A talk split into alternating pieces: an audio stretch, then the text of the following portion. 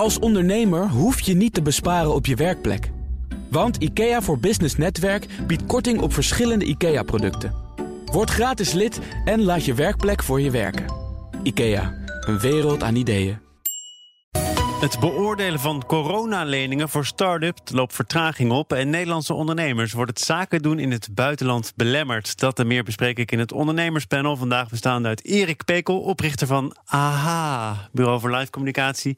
En Dick van der Lek, directeur van DDB Unlimited. Mijn zakenpartner is Annemiek Robeek, hoogleraar strategie en transformatiemanagement aan de Nijrode Business Universiteit. En voorzitter van Social Finance NL. Welkom, dames en heren. Heb ik met jullie allen contact? Ja, en met mij zeker. Goed zo. Erik, ik, ik wil bij jou beginnen. Uh, want er zijn heel veel branches die te lijden hebben onder de afgelopen weken, maanden. Uh, jij verdient je geld als dagvoorzitter en als bedenker van creatieve en meestal goedlopende evenementen. Hoe gaat het met je? Ja, eigenlijk uh, gaat het met mij erg goed, gelukkig. En ook met de mensen om me heen. Zaken doen is lastig op het moment, maar niet onmogelijk mensen in eh, de evenementensector die zijn heel uh, creatief, heel vindingrijk. En uh, daar ontstaan allemaal mooie initiatieven. En ook in mijn bedrijf. Dus het gaat absoluut niet vanzelf. maar er zijn wel kansen. En dat gaat twee kanten op. Aan de ene kant zijn vooral locaties en ook bureaus bezig om te kijken wat er mogelijk is op de anderhalve meter. En daar is het heel uitdagend dat je dan veel minder mensen kwijt kunt. Zelfs in een grote congreszaal. één vijfde maar. En aan de andere kant natuurlijk online. Inmiddels wordt uh, iedereen denk ik wel een beetje overdonderd... door het enorme aanbod uh, aan uh, webinars en online pubquizzen, bingo's. Ja, maar Erik, en, ik ben op jouw site geweest... en het eerste ja, wat ik zie is, ja, wij zijn ook online. En ja, je moet natuurlijk ook wel.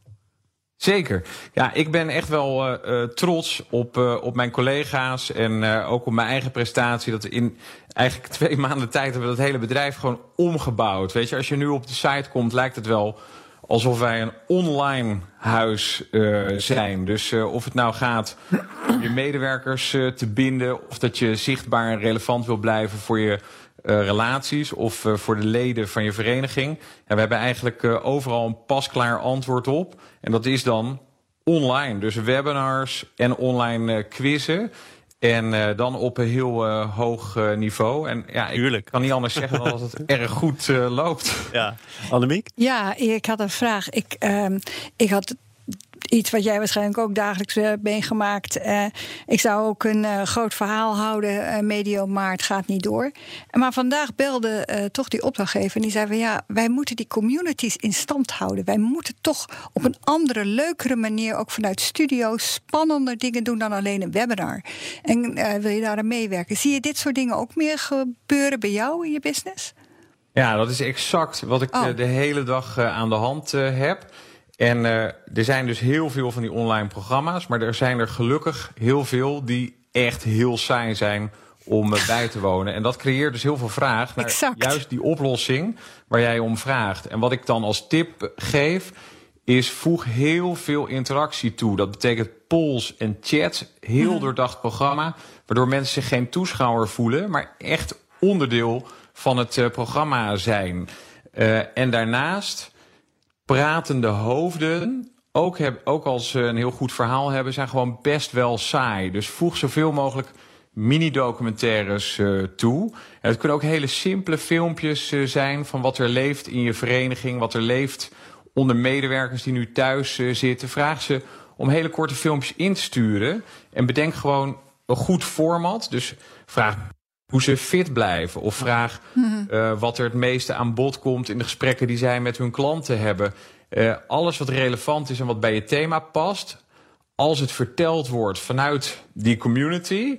Uh, in prikkelende filmpjes. En nog liever als je er iets bij kunt zien. Ja, ja dan krijg je gewoon een heel ander niveau van programma's. Dick, ben jij al slachtoffer geworden van een heel saai webinar of niet? Um, ik ja, nou, ik, vond het, ik, ik, vraag het even oh, Dick als, als, als uh, toeschouwer. Ja. Ik heb van de week een uh, webinar van uh, Mark Ritson gevolgd. en dat was eigenlijk wel heel grappig, want het was heel kleinschalig. Dus ik denk ook dat je niet per se zo groot hoeft te denken, maar dat je het ook kunt opknippen in kleinere formats.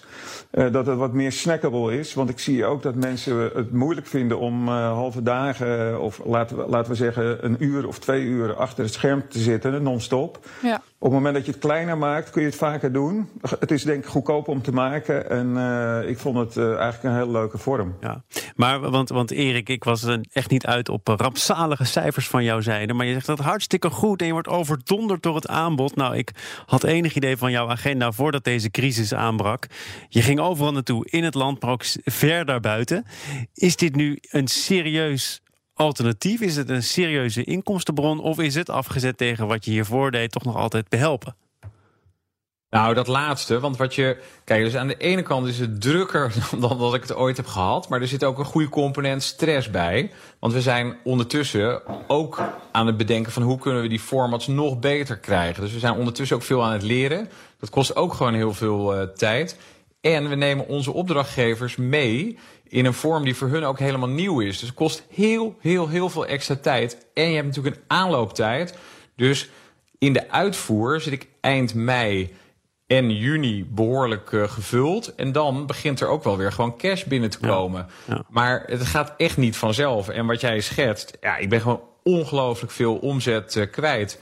Heel die gevulde agenda is eind maart gewoon bam in één keer helemaal leeggeveegd. En dat geldt voor die hele sector van de zakelijke evenementen. En voor publieksevenementen ja, is het misschien nog wel echt veel rampzaliger. Want hoe ga je een festival waar je vaak een jaar lang aan werkt uh, ja, hoe ga je dat online vormgeven? Hoe ga je ervoor zorgen dat mensen bereid zijn om daarvoor te betalen? Want ja, goede reclame. Een verdienmodel. dat zal, zal dik weten. Je zal werk, die, ja, nee, die verkopen normaal kaartjes. Nou ja, online is dat bijna niet te doen, want het aanbod is overweldigend en alles is gratis. Ja. Ik, ik, ik wil even naar, naar Dick, want uh, jij kunt hier natuurlijk ook nog een persoonlijk verhaal aan toevoegen. Want jij hebt het gehad, hè, corona. En waarschijnlijk dacht je toen uh, aan jezelf, maar ook aan de consequenties die het zou kunnen hebben voor je bedrijf. Of, of is dat op dat moment helemaal niet aan de orde? Uh, nou, ik lag er echt even twee weken helemaal af zonder dat ik kon nadenken. Oh, serieus? Maar, uh, ja, ja, ja, ja. Uh, maar uh, nee, tuurlijk. je krijgt wel respect voor. voor in, in, het begin, zeg maar half maart, zaten we allemaal nog grapjes te maken. Van het is een vorm van griep en je moet het allemaal een keer krijgen en zo wel loslopen. Maar daar was ik snel vanaf, van die veronderstelling.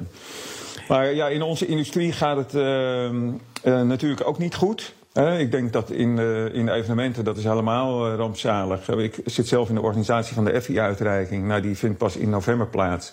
Daar zijn we nu een, een nieuwe variant. Eigenlijk een, denken we aan een hybride variant van een deel live met 100 of 200 mensen, hoeveel je er dan mag plaatsen, in combinatie met een livestream publiek. En ja, voor de rest zie je dat in, in reclameland ik denk dat die iets later de, eh, de, de, klappen krijgen dan in de evenementenbranche. Want wij konden eigenlijk allerlei opdrachten die we aan het uitvoeren waren nog afmaken. Ja. Uh, dus dan zie je dat je daar een uitloop in hebt in uh, uh, maart, begin april. Daarnaast waren er veel van onze klanten die zeiden van ja, de, de, campagne die we hebben, die is nu even niet opportun. Dus moeten we niet iets gaan ontwikkelen wat uh, beter past bij de context. Dus we hebben bijvoorbeeld voor Kruidvat hebben we een campagne gemaakt die de werknemers een hart onder de riem steekt.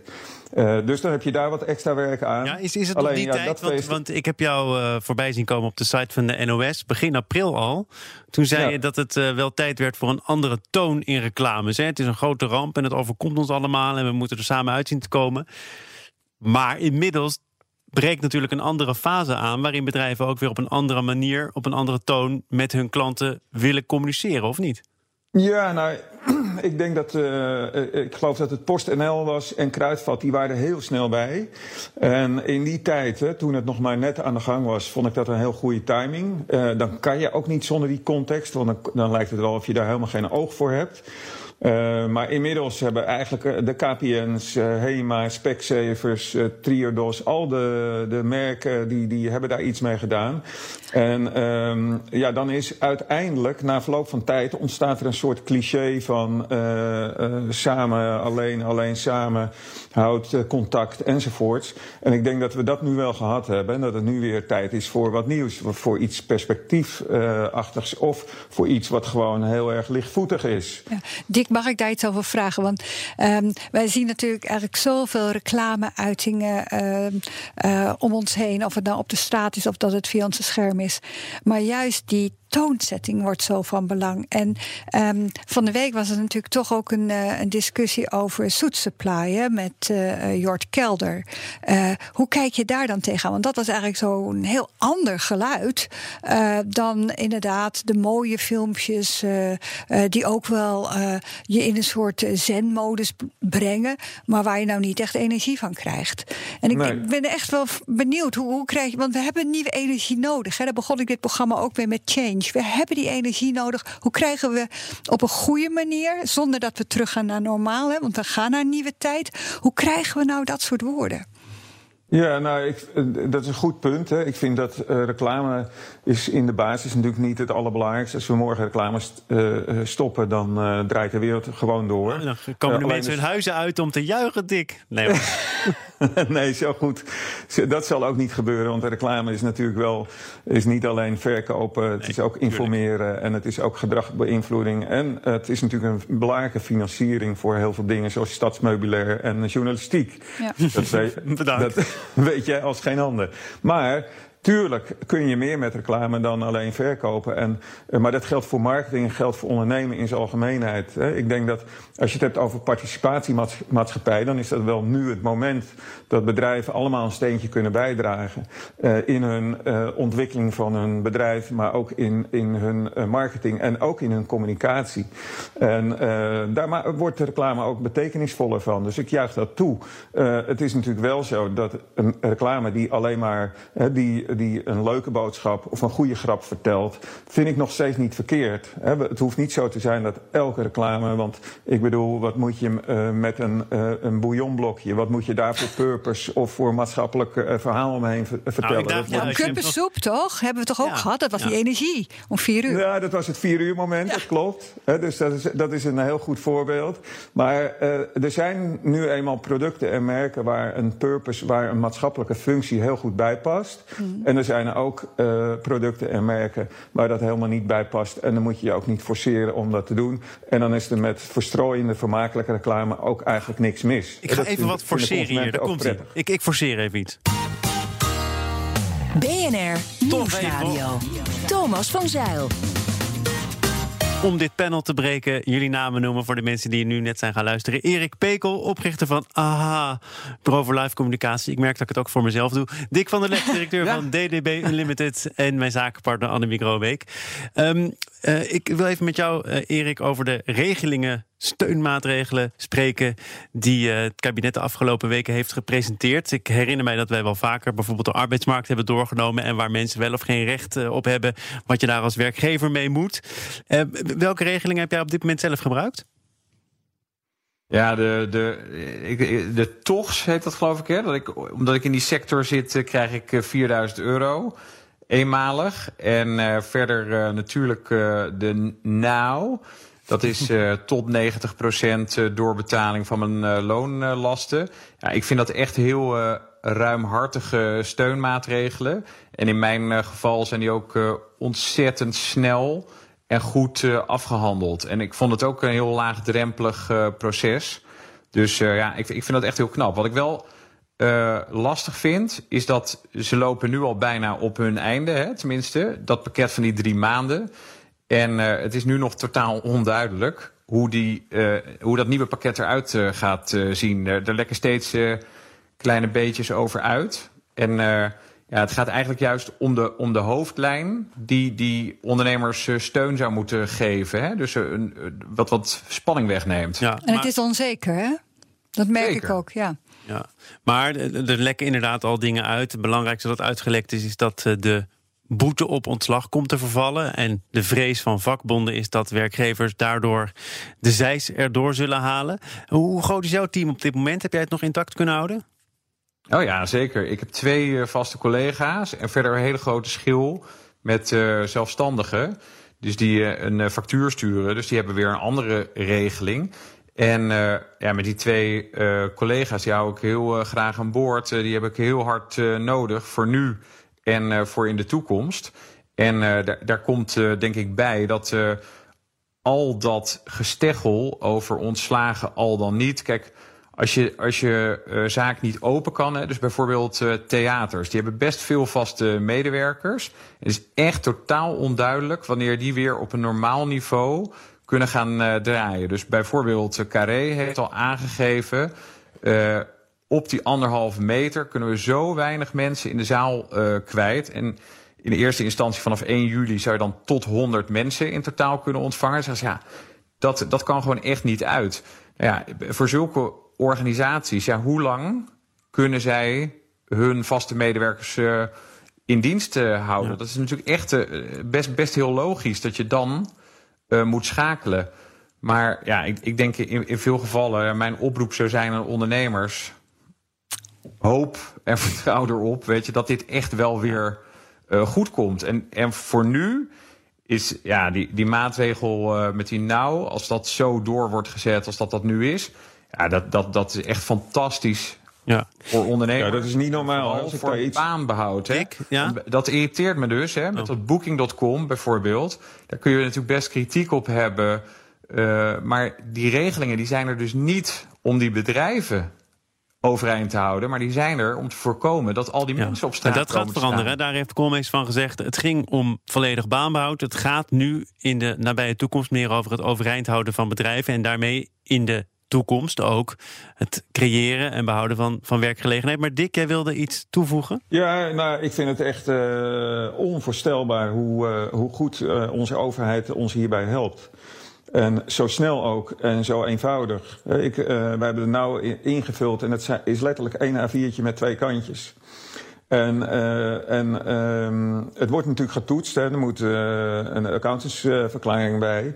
Dus je kan er uh, geen gekke dingen mee uithalen. Maar de snelheid waarmee de overheid schakelt en ook fondsen afstort. Nou, dat hebben we nog nooit meegemaakt. Ja. En ja, dat helpt ons bedrijf in ieder geval enorm goed doorheen. Ik, ik heb jou gezien in een een webinar zou ik het niet willen noemen, maar een stream met adformatie. Waarin je aangaf dat de registratie van de uren nog nooit zo goed is geweest. Iedereen wil laten zien dat die van waarde is. je moet laten zien dat je wat doet en dat het iets bijdraagt aan het bedrijf. Maar ja, de conclusie is dan toch, dan moeten er wel klussen zijn. Je, je kunt pas uren schrijven als je wat kunt doen, toch?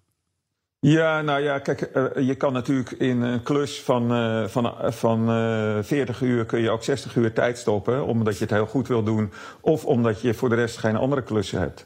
dus de, dat, dat, dat merken wij wel. Dus de registratie van de uren die is goed.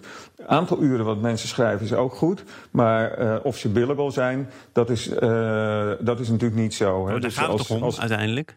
Daar gaat het om. Dus het betekent dat, dat mensen wel uh, wat om handen hebben en wat extra tijd geven aan onze klanten. Maar we krijgen er zeker niet voor wat we er normaal voor krijgen. Dus in feite zit je voor een veel lager uurtarief te werken. Wat tijdelijk niet zo erg is, maar dat is natuurlijk op termijn niet houdbaar. Nee, maar dit is die maatschappelijke buffer en daarvoor is het natuurlijk ook gedaan. Hè? Maar het is natuurlijk de vraag: wat gaat er de komende drie maanden gebeuren?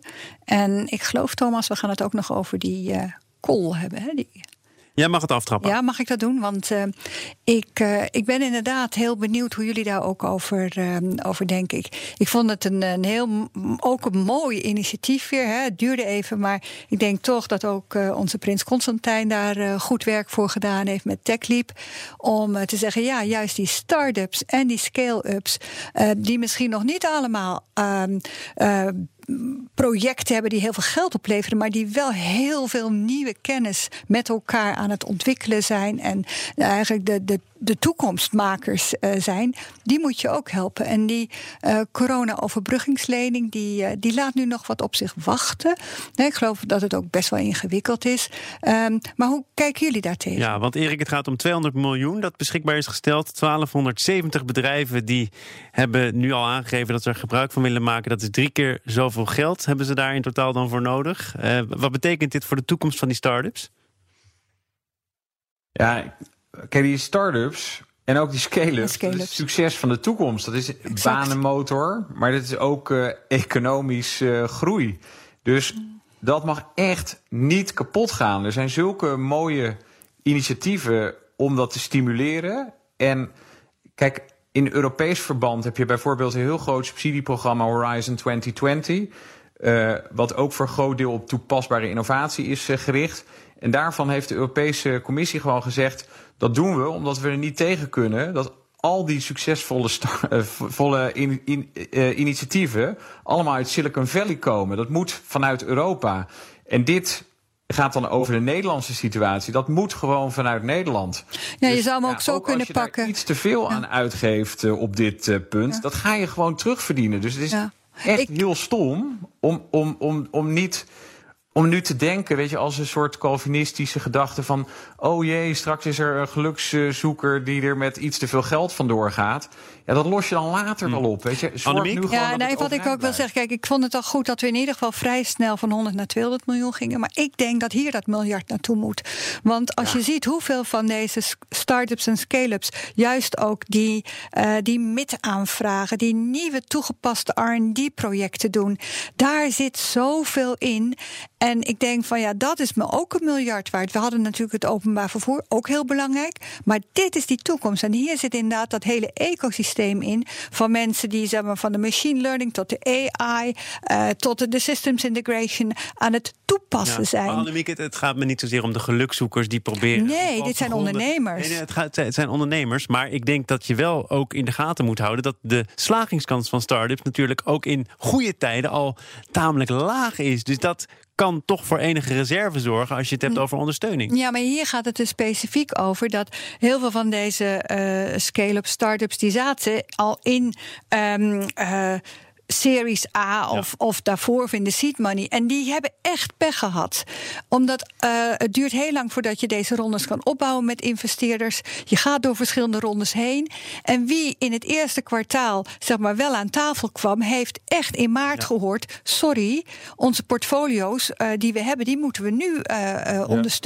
Dus ik vind die coronalening ontzettend goed voor de scale-ups en de start-ups. Maar het mag wel wat meer. Dik, 200 miljoen, dat, je dat zelfs... moet meer. Ik denk dat je zelfs vergelijking met, uh, met reclame maken kan uh, hebben. Want er is heel veel onderzoek naar gedaan. En er is net een, uh, een marketingprofessor en die heeft gekeken naar wat is nou uh, de, het beste advies om te doen in een recessietijd? Hè? En, en, dit is natuurlijk geen normale recessie. Dus hij kijkt terug eigenlijk naar hele grote uh, dalingen in de economie van de afgelopen eeuw. En uh, daar heeft hij uitgevonden dat de bedrijven die in die periode toch het vuur aan hebben weten te houden en hebben gas gegeven. Mm -hmm die zijn als een raket uit uh, de ellende gekomen. Hè. Op het moment dat de recessie of de pandemie of wat dan ook voorbij was, ging dat als een raket. En ik denk dat een parallel in zit in de investering in start-ups en scale-ups. Ja. Uh, op het moment dat je, uh, daar, dat je dat niet blijft voeden, gaat daar het vuurtje uit. En dan moet je uiteindelijk, als de periode voorbij is, moet je daar de prijs voor betalen. Ja, en dit is de Prometheus in onze nieuwe economie. Ja. Kijk, hoe kun je nou mensen goed het weekend insturen? Ik denk op deze manier. Dank dat jullie uh, onderdeel wilden uitmaken van het ondernemerspanel. Dat zeg ik tegen Annemiek Robeek, onder andere hoogleraar strategie en transformatiemanagement aan de Nijrode Business Universiteit, voorzitter van Social Finance NL, Erik Pekel van AHA, Bureau voor Live Communicatie, en Dick van der Lek, directeur van DDB Unlimited. Ik hoop jullie snel weer te spreken en nog weer liever ook nog eens te zien. Het inrichten van je eigen zaak is best wel wat werk. Daarom biedt IKEA voor Business Netwerk 50% korting op interieuradvies. Word gratis lid en laat je werkplek voor je werken. IKEA, een wereld aan ideeën.